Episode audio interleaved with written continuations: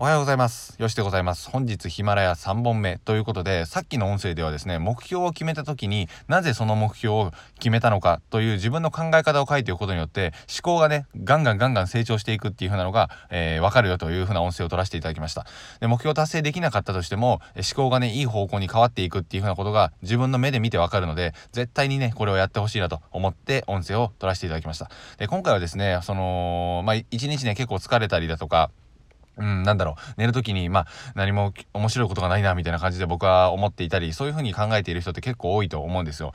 まあ、忙しさにやられてしまったりだとか、自分のやりたいことができないとか、まあ、自由に生きたいとかっていうような感じで、うーん、っていうような感じになって、寝る時にね、結構しんどくなってしまう人多いんじゃないかなと思うんですが、えこの時に着目してほしいのが、俗に言う多幸感ってやつなんですよね。で、これはね、だいぶ前、3ヶ月前ぐらいに一発撮った音声なんですが多幸感について多く幸せを感じる多幸感ってやつなんですがご紹介していきたいなと思います。でこれを身につけることによって多幸感を感じれるように、多幸感を覚えれるようになれば、毎日ね、リフレッシュしてというか、充足した状態でお布団に入って、お布団にね、ログインできますので、ぜひね、この、やってみてほしいなと思います。で、僕のルーティンをまず紹介していきたいんですけど、まあ、簡単に言うと仕事して、散歩して、えー、体も疲れさせて、筋トレもしてっていう風な感じで、寝るっていう風な感じなんですけど、あの、仕事しているだけだと、基本的に頭だけ疲れるんですよね。体があんまり疲れないっていうような感じです。まあ、頭を使えばお腹が減るなんて言ったりするんですけど、やっぱり体を動かさないといけないですし、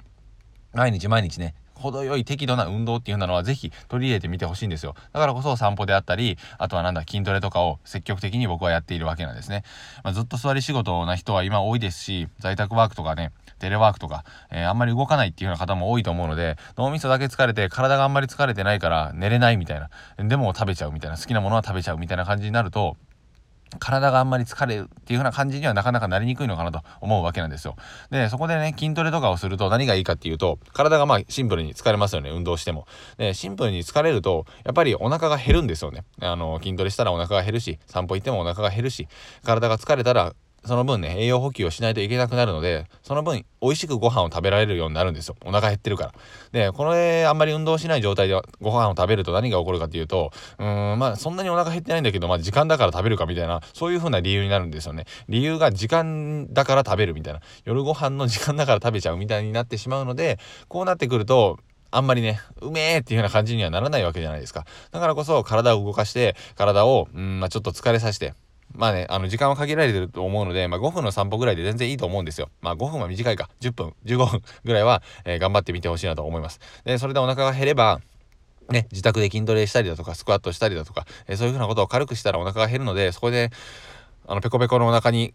ご飯を入れたら、やっぱりね、美味しいって感じるんですよ。で、あのー、寝る時もね、疲れてるから寝る寝たいと思った状態で、あの、お布団に入るし、あの、あ、もう眠たい疲れたみたいな感じで寝れるので、そこでもね、また睡眠ががっつりできるという風な感じになります。で、朝起きたらどうなるかっていうと、えしっかりと体力が回復していると。で、また散歩をし始めて、体をね、準備モードにして、今日一日頑張るぞという風な感じになって、そこでまたご飯を食べて、仕事をして、で、帰ってきてまた運動してとかっていう風な感じになっていけば、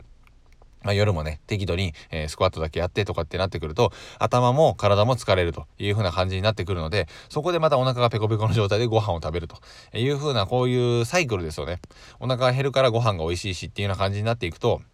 多幸感が非常に高くなっていくなと思います。で筋トレが多幸感を高める、えー、まあ、具体的なメソッドの一つとしても挙げられていて、やっぱね、あのー、なんか一つ一つのことに対してめっちゃ感謝できるようになるんですよね。まあなんかアホみたいな考え方かもしんないですけど、それぐらいお腹が減ったらご飯が美味しく感じるし、眠くなって寝た時は、すごいね、あの、幸せを感じて、朝すっきりと目が覚めることができるんですよ。で、僕のサラリーマン時代を振り返ってみると、もうね、酔っ払って寝るとか、うーん、なんかもう、眠すぎて、眠すぎてっていうかもう早くね、強制的に叩き起こされてるので、もう眠いというよりかはもうなんか意識が飛ぶみたいな、そういう感じだったんですよね。で、朝もね、回復せぬまま4時半に起きるわけですし、うーん、まあそうなってくるとね、なかなか多幸感を覚えるなんてことはね、口にもしたことはなかったと思います。なので、適度に体を疲れさせて、適度にお腹をね、ペコペコにした状態で、あとは、うん、勉強するとかも結構おすすめですよ。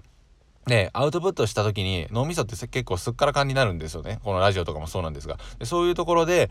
情報を収集する。例えば本を読むとか、YouTube の動画で勉強するとかね、ラジオを聞くとかっていうような感じになると、脳みそすっからかんの状態で、あの、情報がいくさん、あの、たたっぷりね、食べれるようになるわけなんですね。たくさん食べれるようになると。で、ご飯も全く同じですよね。体を運動させてアウトプットさせた後に、えー、お腹ペコペコの状態でご飯を食べるからこそ美味しいと。脳みそもアウトプットしてすっからかになった状態で情報を食べるから美味しいっていうような感じになってくるので、まあ、脳みそとねこのお腹って結構似てると思うんですよね健康という面でも。はい、というふうな感じで是非多幸感を覚えるためにはまずは体を動かす。そしてお腹もペコペコにさせていいサイクルを作っていくという風な感じです。で一つ一つのことに対してね、あのー、これがこれをやっていけると非常に幸せを感じたりだとか、えー、本当にあお腹減った食べたいっていうような感じのあの小学校時代をね思い出すと思いますので是非やってみてほしいなと思います。一つ一つに対して幸せを感じれない状態っていうのは結構しんどいですしうん、そういった時はね、あのー、自分がちゃんとエネルギーを使い果たしているかどうかっていうようなことを考えてみてほしいなと思います。はい、というような感じで本日3本目のラジオでございました。ありがとうございました。さよなら。